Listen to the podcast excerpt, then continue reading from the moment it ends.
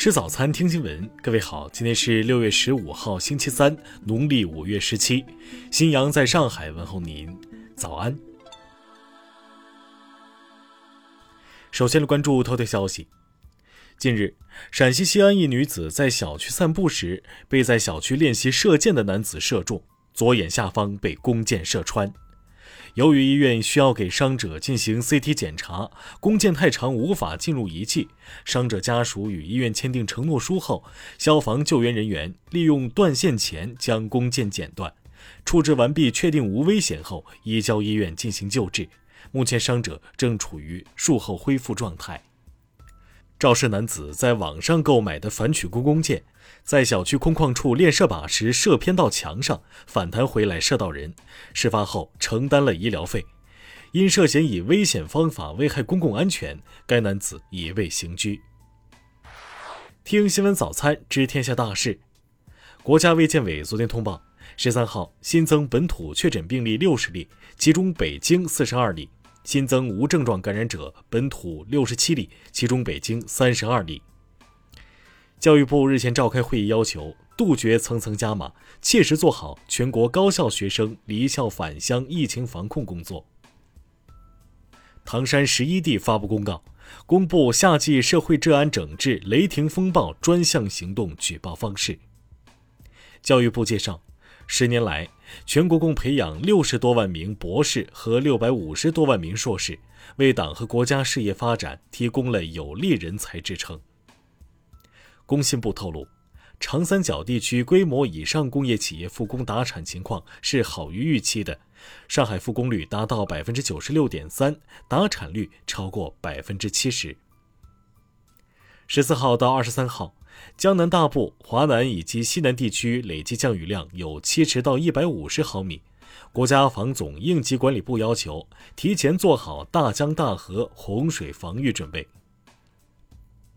国家网信办十四号发布新修订的《移动互联网应用程序信息服务管理规定》，要求提供者不得通过刷榜等方式诱导用户下载。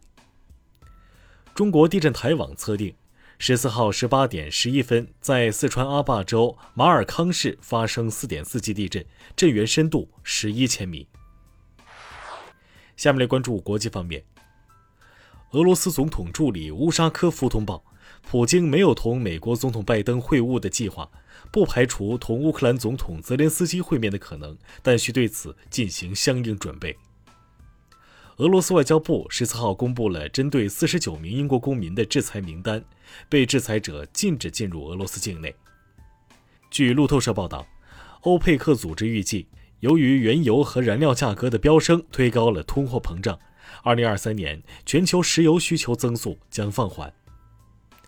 为了应对粮食供应危机和食品价格飙升，英国政府十三号公布了国家食品战略，对英国的糖和盐征税。以遏制英国人的肥胖问题，但约翰逊政府否决了这一提议。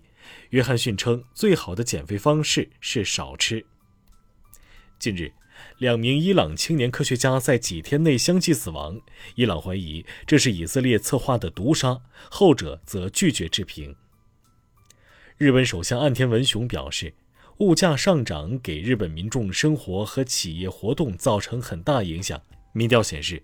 超六成日本民众不满意岸田平抑物价的举措。日本国会参议院通过法案，加大对实施网络暴力者处罚力度，除罚款外，还可判处最高一年的监禁。上周，三十多名国际医学专家发表联合信称，“猴痘”一词涉嫌歧视和污名化，需要重新命名。世卫组织表示，正更名问题，咨询专家。下面来关注社会民生。深圳大学医学院通报，学生秦某偷拍异性隐私，取消其学士学位资格。网约车司机严某非接单时间醉驾撞死行人，宁波市中级人民法院日前宣判，平台存在一定过错，应承担四成责任。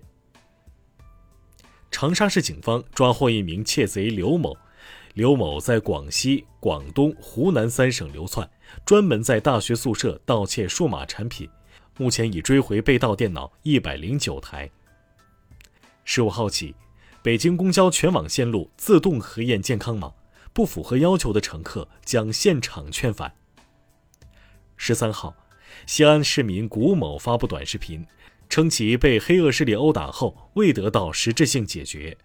昨天，西安警方通报，三名涉案嫌疑人均无前科，不涉黑恶。下面来关注文化体育。西安市发布，中国支队国际足球邀请赛拟定十一月在西安进行，但目前还未明确对手。二零二二世界杯附加赛中，澳大利亚通过点球大战五比四险胜秘鲁，成为第三十一支晋级的球队。三星堆博物馆馆长雷雨表示，目前三星堆考古还未发现文字，希望新发现的龟背形网格状器等文物上能出现文字信息。近日，上海猎豹文化传媒有限公司新增股权冻结信息，被执行人为郑凯。冻结股权数额九百万元人民币。以上就是今天新闻早餐的全部内容。如果您觉得节目不错，请点击再看按钮。咱们明天不见不散。